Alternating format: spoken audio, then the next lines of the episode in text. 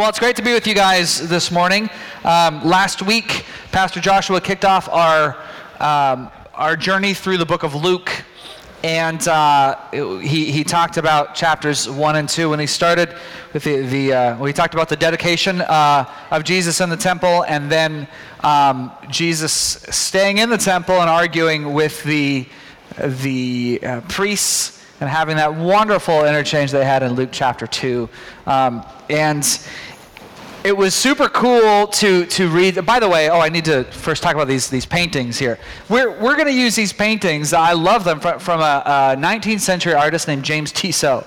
And uh, I have been using him for years for our Passion Week um, festivities he, he painted hundreds and hundreds of scenes of the life of Jesus and the intricate detail of the temple and of the different synagogues and the hillsides and the Jordan River and all these things are just beautiful and phenomenal. The, the Brooklyn Museum of Art has his entire collection and they've put them out to, uh, to be downloaded and things like that. So I encourage you to check that out. We're going to be using them. Um, one of the, it's kind of funny because he's so detailed, but one of the details he consistently gets wrong is the skin color. Jesus wasn't, wasn't white, but we're going to give him a pass on that. He was uh, a 19th century in France. He probably had no idea um, and was just looking around, and uh, he might not have had any of that information at all. Um, I think the paintings are, are gorgeous.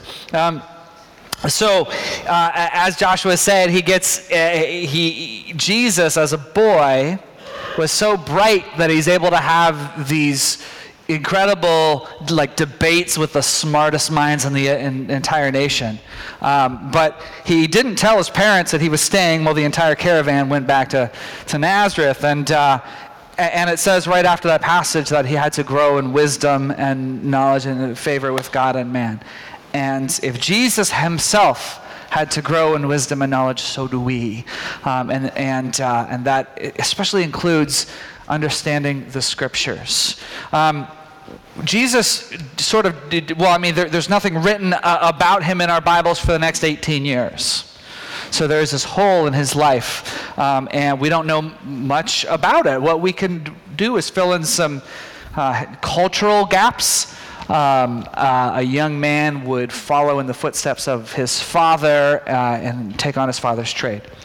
Joseph was a, a, a builder um, we, we sort of assume carpentry, except back in the day they worked mostly with stone. So it's maybe more likely that he worked with stone in building. Um, and, uh, and at some point, Joseph died, and Jesus probably would have taken up where he left off. Um, but he was all that time obviously studying all kinds of scripture. He came out with an unbelievable amount of knowledge and memory of the scriptures. How many times is he quoting through, you know, throughout his ministry uh, and a deep understanding? So we know that he was at least doing those things. Uh, and that he was living uh, in Nazareth for most of that time. So um, at, at age 30, he finally emerges on the scene as an adult uh, in his public ministry. But he doesn't come on the scene by himself, he, he comes in with John the Baptist. And this is where uh, chapter 3 begins. Let's talk a little bit about John. Uh, many people, when they think of John the Baptist, they think uh, locusts and honey because that was his favorite snack. Um, and so that, that vision, if that's all you see, you might think this was some fringe lunatic that, that everyone just thought was crazy. Um, actually, I mean, he, he, was, he was a bit crazy in, in that sense, but uh, he was not fringe. Um, he was actually very well known. You know how today we have internet famous? Like you got a video on Instagram or something. It's like, whoa, and it goes everyone. You're, Insta- you're internet famous. Here they had ancient famous. So he was ancient famous. they knew who he was in, these, in, this region, and everybody wanted to come out to see him. Uh, all these people wanted to hear him. Just common folk, religious leaders, Pharisees and Sadducees, even though he's getting in their faces, Roman soldiers, tax collectors, even Herod himself wanted to go hear this guy. And they would come out there and he would preach about the, the, uh, the, the coming Messiah. He would preach about repentance and the need to have our sins washed away and actually to turn away from our sins.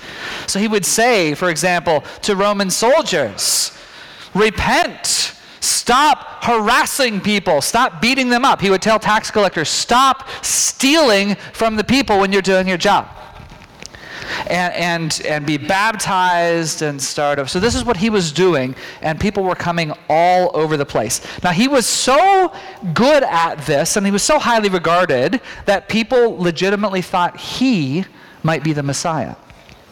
They would ask him, You've got to be, right? You have to be the Messiah. Like, and he would say, No, it's not me. I am only preparing the way for that one who is to come. So, it happens. Jesus marches into the Jordan River one day while John is there baptizing people. And remember, John is, is actually his cousin.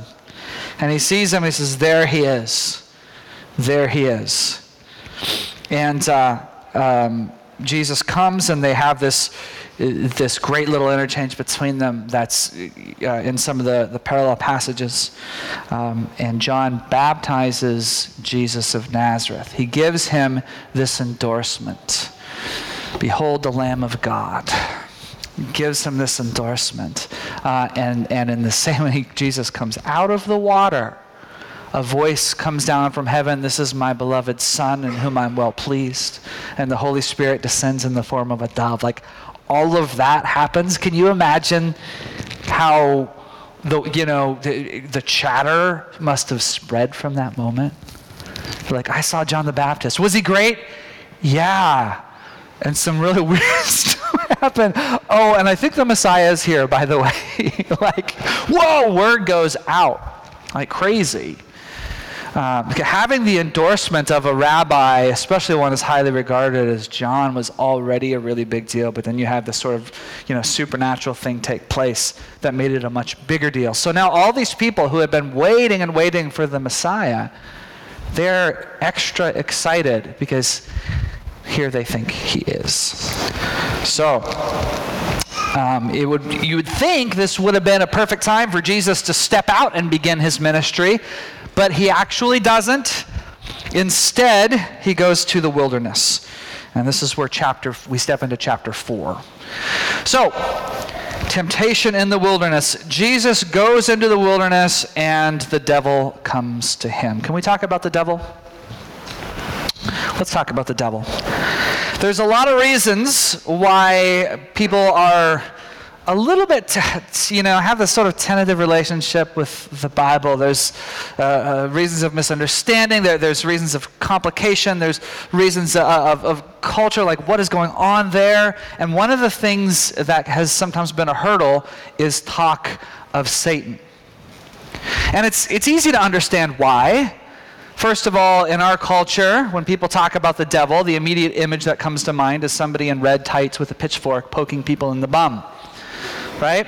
Or something from Dante's Inferno, which also probably gets back to the pitchfork and all that. So that's one of the reasons it's silly and it's cliche and it's, you know,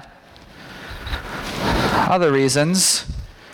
One of the things, unfortunate things that's happened is many times throughout history, people have looked on uh, a person struggling maybe with a mental illness, maybe with schizophrenia, or maybe they had some disability, uh, and th- they would look on that and they would say, This person has a demon. And it's not true at all. So then they try to cast that thing out of it. I mean, can you imagine the damage that can be done that way? So um, that because of that misunderstanding and the lack of, of knowledge about what's really going on, people have, have shied away from any belief in the devil. And sometimes it's sort of like, look, I don't know about all this stuff in the Bible, but just give me this stuff about Jesus. There, I just want to follow Jesus. And they push it away. Show me the red letters. That's where I want to go. So, um, a problem with that, well, there's uh, several problems with that, but one of the problems is that Jesus, when you actually watch what he's doing and what he's saying, he is going to say things that are going to challenge you every bit as much. For example, Jesus fully believed in an actual devil. And here we have an interaction with Jesus and Satan. This is not an interaction that's metaphorical. It's not, well, he went in and thought about doing bad stuff, but in the end he decided not to. That's not what it's saying here. there's an actual uh, uh, discussion that's taking place. So here we go. Um, he, he, he, well, let's just read through these temptations. Um, I can see it better from back here. The devil said to him, If you are the Son of God, command this stone to become bread. And Jesus answered him, It is written, Man shall not live by bread alone. And the devil took him up and showed him all the kingdoms of the world in a moment of time, and said to him, To you I will give all this authority and their glory, for it has been delivered to me, and I give it to whom I will. And you then will worship me. It will all be yours. And Jesus answered him, It is written, You shall worship the Lord your God, and him only shall you serve. And he took him to Jerusalem and set him on the pinnacle of the temple and said to him, If you are the Son of God, throw yourself down from here, for it is written, He will command His angels concerning you to guard you. And on their hands they will bear you up, lest you strike your foot against a stone. And Jesus answered him and said, It is written, You shall not put the Lord your God to the test. Such a fascinating passage. People have preached sermons on each one of those, probably written books on each one of these. These passages are so thick and rich, there's so many different things you could talk about. Um, but for our purposes, since we're only preaching one sermon on every two chapters, we have to pick and choose a little bit here. So uh, let me tell you uh, what I think is, is going on. I think the devil is offering Jesus a chance to meet the expectations of the people he's called to. Here's the thing we talk about this a lot, Compassion Week. The people here, as they're waiting for the Messiah, they have a specific image of what they think the Messiah should be. And I'll tell you, it's not a man walking around in a robe and teaching and telling parables and being kind and ultimately being killed and, and coming back from the dead. It's nothing that, like that. You know what they see? David.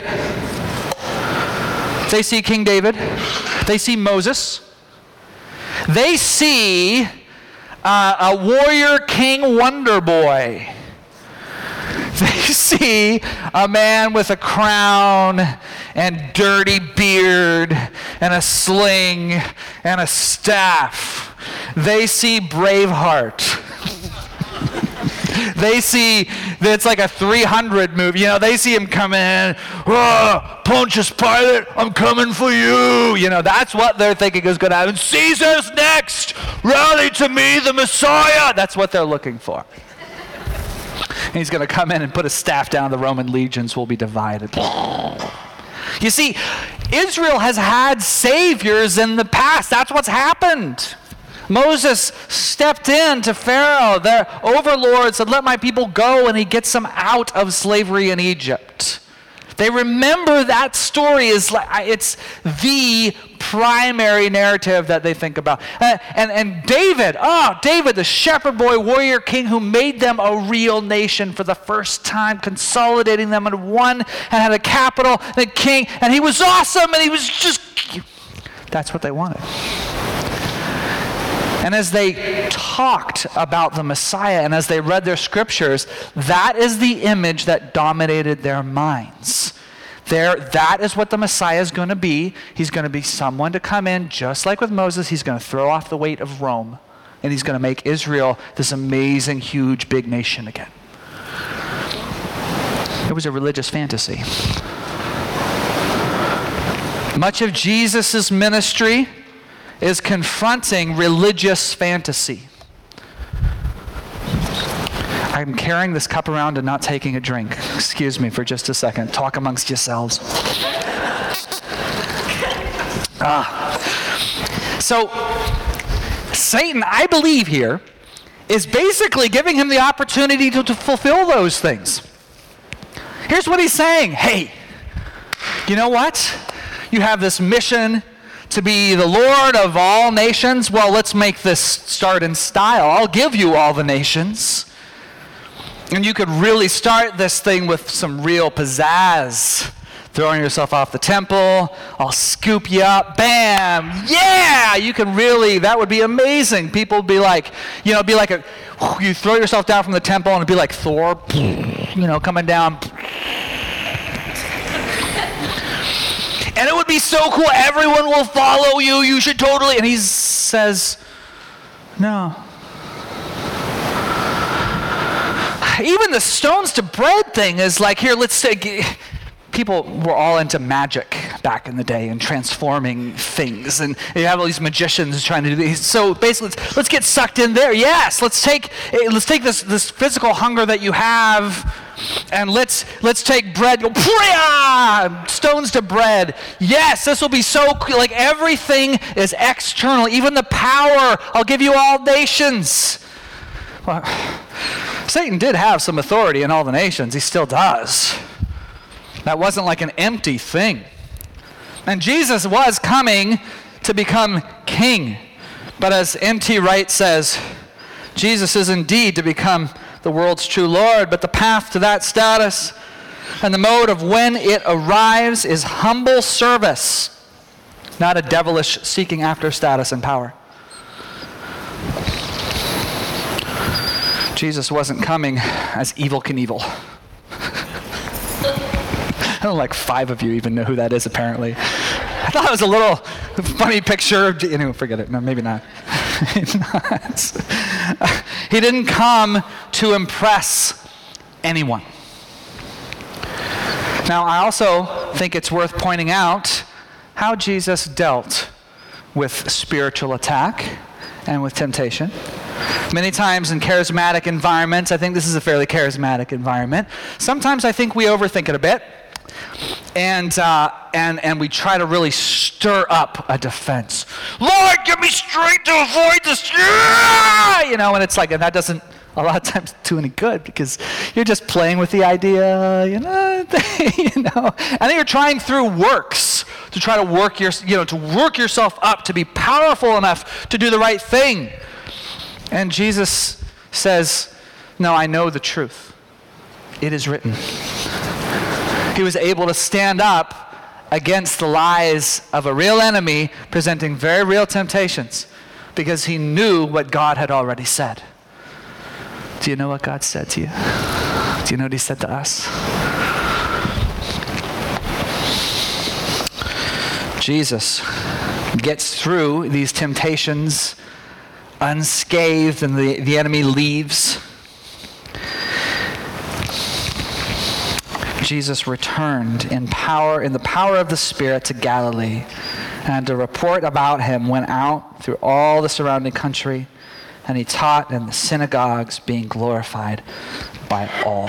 So Jesus emerges after 40 days of time with God and time defeating the enemy, and, and the buzz has built and spread, and now he steps in, and now he begins his public ministry. And already people are excited and already things are happening. His reputation has preceded him. And he goes and he does wonders, and then he goes into his own home church. he goes into the Nazareth synagogue. Can you imagine this scene? Everyone's heard what's happened with John. Everyone's heard the miracles. And here's the local boy stepping foot into their, their uh, uh, Sabbath service. And they're like, mm, wow, like all, all the things you'd be like, that's Joseph's son? Like, how can that be? But he's so awesome. And look at what happens there. The scroll of the prophet Isaiah was given to him. He unrolled the scroll and found the place where it was written, The Spirit of the Lord is upon me because he has anointed me to proclaim good news to the poor. He has sent me to proclaim liberty to the captives and recovering of sight to the blind to set at liberty those who are oppressed, to proclaim the year of the Lord's favor. This is a very familiar verse to us in this house because we quote it all the time. He's quoting Isaiah 61. Uh, and uh, as you can see here, this was what he was called to to bring restoration. He rolled up the scroll and gave it back to the attendant and sat down, and the eyes of all in the synagogue were fixed on him. And he began to say to them, Today, this scripture is fulfilled in your hearing. And all spoke well of him and marveled at the gracious words that were coming from his mouth. And they said, Is this not Joseph's son? It's funny, as I've thought about this, I've, I've often uh, uh, had this wrong in my mind. Like, um, because they're about to get mad at him, we know. Um, I, have always thought like they got mad at him for basically saying this is all pointing to me. Uh, at, so uh, telling them, yes, I am the Messiah. I'm, I'm fulfilling these words that were prophesied. But they're actually excited here. They like this. They're like, yeah, sweet. This is all fantastic. This is our boy. Yeah. Okay? In fact, you know, I think, I think they were probably like, you know, singing the Nazareth football fight song. You know, because this is like, our guy is the Messiah. How amazing is that? So, um, and he said to them, but he keeps going, okay? All is not going to stay well. He keeps going, doubtless you will quote me this proverb, physician, heal yourself. What we have heard you did at Capernaum, this is where he was previously, uh, do here in your hometown as well. And he said, Truly I say to you, no prophet is acceptable in his hometown. But in truth I tell you, there were many widows in Israel in the days of Elijah when the heavens were shut up three years and six months, and a great famine came over all the land, and Elijah was sent to none of them, but only to Zarephath in the land of Sidon, to a woman who was a widow, and there were many lepers in Israel at the time of the prophets, uh, the prophet Elisha, and none of them was cleansed, but only Naaman the Syrian. Okay. When they heard these things, all in the synagogue were filled with wrath. Wait a second. They rose up, they drove him out of town, they brought him to the brow of the hill on which uh, the town was built so that they could throw him down, uh, down the cliff. They were going to kill him for this. They were, they were like, yay, Jesus, Jesus, woo, Nazareth, Nazareth. Local boy is going to save the world. Local boy is going to be Spartacus. It's going to be amazing. And let's kill him. What happened? Well, here's what happened he challenged their specialness. His examples here are very difficult for them to take because what is he saying? He's saying, hey, um, remember back in the day when the prophets were sent to the prophet Elisha, all these people needed to hear the word of God. Where did he actually go?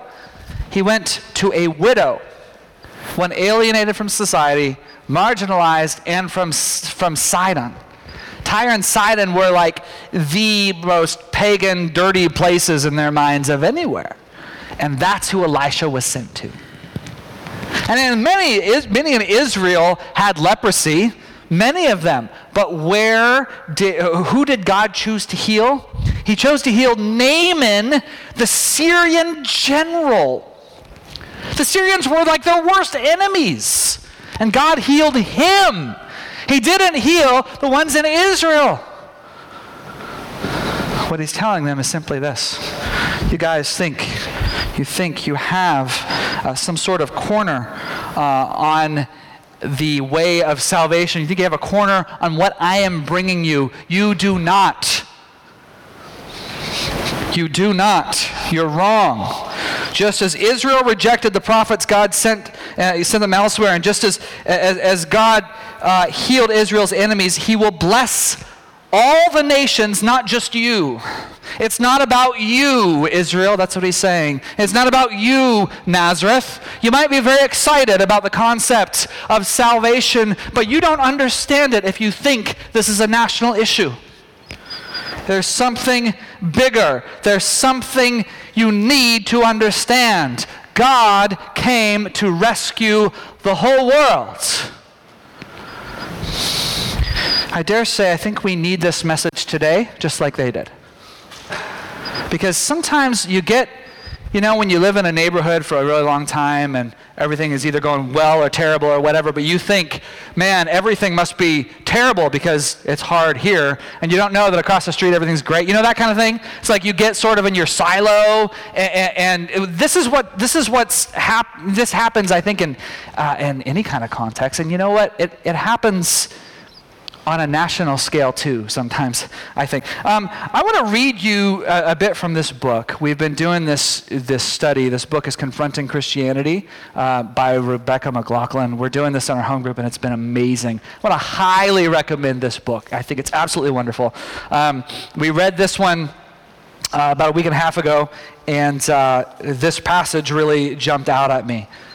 Listen to this Many of us associate Christianity with white Western imperialism. There are reasons for this, some quite ugly, regrettable reasons.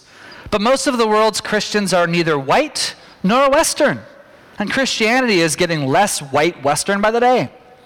This is partly thanks to the missionary activities from non Westerners. For instance, despite its small population and Christian minority, only 29%, South Korea exports the largest number of missionaries, largest numbers of missionaries of any country in the world. Isn't that cool?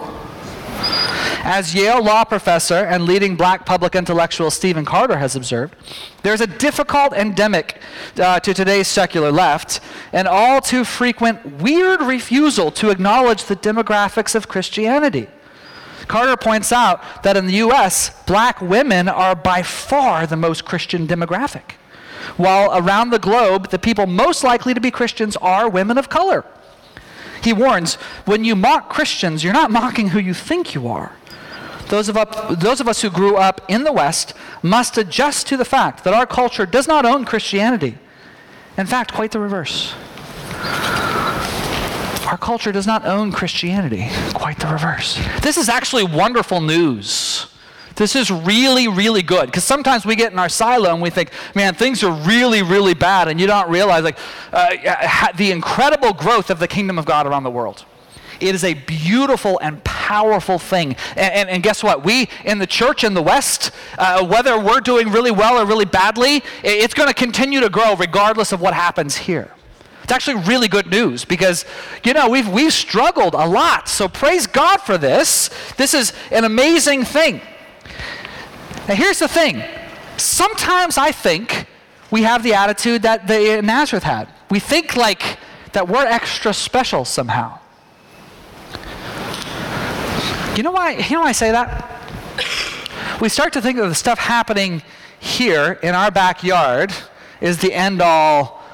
You know, like for example, uh, anytime there's anything, you know, the, the, the church is in a, a bad place or, or um, or, you know, the culture is, extremely critical and sometimes very cruel against the church, which is absolutely true. And we think, man, persecution is coming, and that means the end times are coming.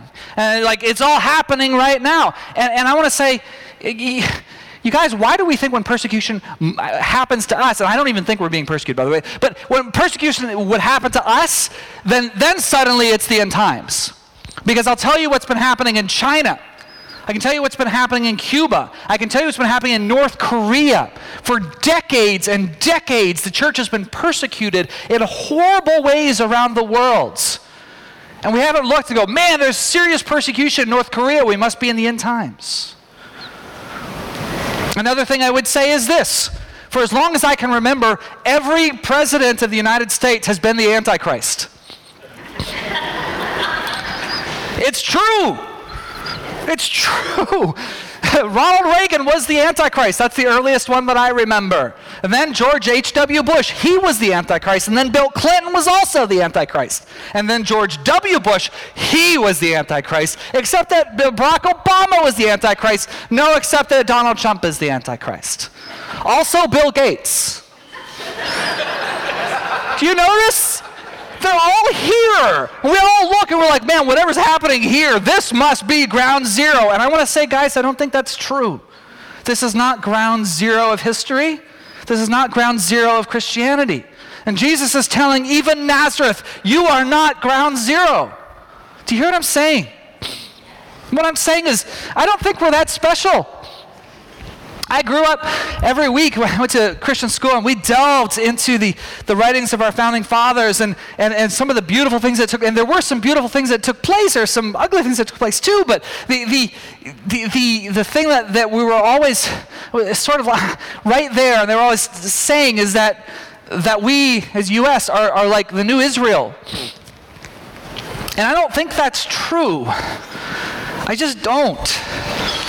I do think that every nation has a special role to play, and God looks and He loves each and every one of these nations, and He has given us a role to play, and sometimes we've done a good job, and sometimes we've done a bad job.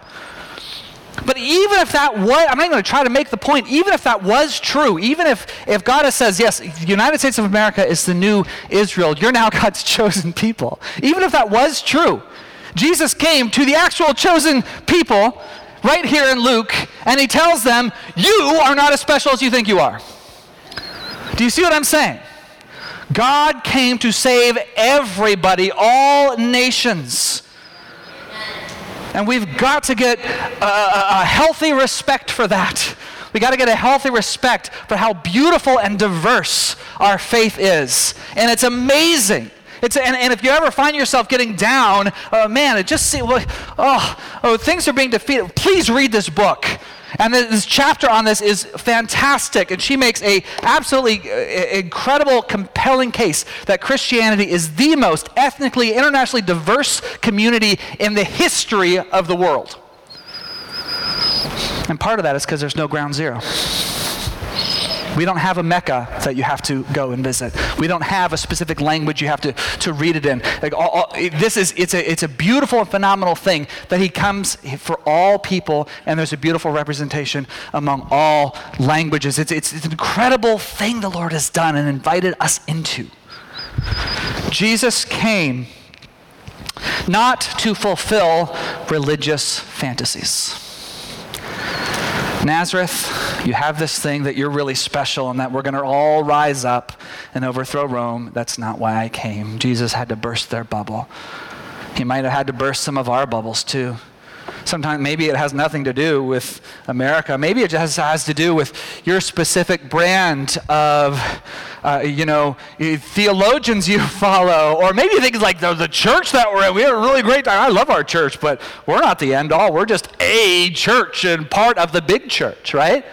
But whatever, maybe you think it's like, it's me. It's me and Jesus on a hill. That's what Christianity is. Like for me, I don't need anyone. I just need, to, it's like, no, that's actually not true. You're not that special. you are. You see what I'm saying? We're all the apple of God's eye. Every one of us. Do you hear what I'm saying? Are you with me? I dare, dare, dare say, Are you with me again? Are you, are you with me? God has a, a high value for calling everyone in. Everyone. And throughout the book of Luke, he's going to do this. He's calling them all in. But I want to be very clear. He is coming especially for the outcasts, especially for those who have been forgotten especially to those who have been told that they're not enough. You guys, two nights ago, I had the incredible privilege to be a part of uh, Night to Shine up in Corvallis. Anybody know what that is? Night to Shine is a thing started by Tim Tebow and the Tim Tebow Foundation several years back. And it is a, it is a prom. It's happening, it happened in 700 churches around the U.S. It was a prom for people with disabilities.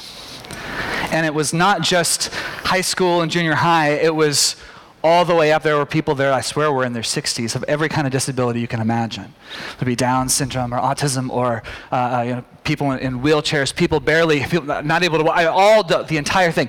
And uh, so I got to go. I was hoping to bring my son, but he had a fever, so he couldn't come. But I, so I went as a buddy. And so you basically you, you are like with one of the people attending, and you just get to be with them. You get to dance with them. You get to help them out in all different ways. So I was paired up with uh, a lady in her mid 30s, wonderful woman named Heather. And I asked if I could tell her story, and she was cool with it. So, um, and here's how the night begins. Like you go and meet them, and uh, I met that she had a she had a date who was also uh, uh, there as one of the guests, and, and the date had attendance. So the four of us ended up hanging out the whole night. Uh, I felt better because I didn't have to do too much dancing, and nobody needs to see that. So um, we, we, we get uh, in a line, and, and the, limousines come. We're, we're at a church up in Corvallis. The limousines come. And so the four of us climb in this big, beautiful SUV limousine. We come up, the lights are all in there, and they're playing all this music, and they're just like looking around, and, and it was so cool. And they come around, and they, they end up pulling out in, in front uh, of the church. And as they step out, there's a man with a microphone and a red carpet that's lined with people with cameras and, and people t- there to cheer. And they, they said, they got their names and they said, Michael and Heather. And everyone erupts in cheers as they walk down the red carpet. And me and the other attendant are just walking behind them. It was beautiful and kind of overwhelming. We, we get in, and the dancing begins, and, and, everybody, like there's hundreds of people, there's 250 guests, and then a whole bunch of volunteers, probably about 1,000 people involved in the night. It was one of the most beautiful things I've ever witnessed. And, and uh, uh, a little bit in, uh, they, they have a countdown clock, and, and, and then a video of Tim Tebow comes. And they all cheer when they see him. I maintain I think he's going to be known more for Night to Shine than football when all is said and done. I truly believe this because his face comes up there, and these guys went crazy when they saw him. And he says, I am so happy to work with these people to bring Night to Shine to you. And I want to say, God loves each and every one of you so much. You are so special. And he says, Now let's have all the attendants get the crowns and the tiaras because we officially want to crown each and every one of you the prom king and queen. So I took Heather's tiara. I was able to put it on her, like, and I thought, oh man, is this the kingdom of God? That these precious souls who are not used to being celebrated, in fact, they're used to be overlooked and forgotten, and here they are being honored in ways they've never been honored before. And I thought, this is what we are about. This is what Jesus was about. Did he die for you? Oh, yes, he did. But he also died for your neighbor, and he also died for those who have forgotten. And he goes after those ones especially. And it is our joy and our honor to follow what Jesus did in seeking them out and not seeking a place of honor. We're already honored. We're sons and daughters. So we seek out to give honor to others, to give the honor of Jesus Christ. Isn't that a beautiful thing we have? Isn't that a beautiful calling?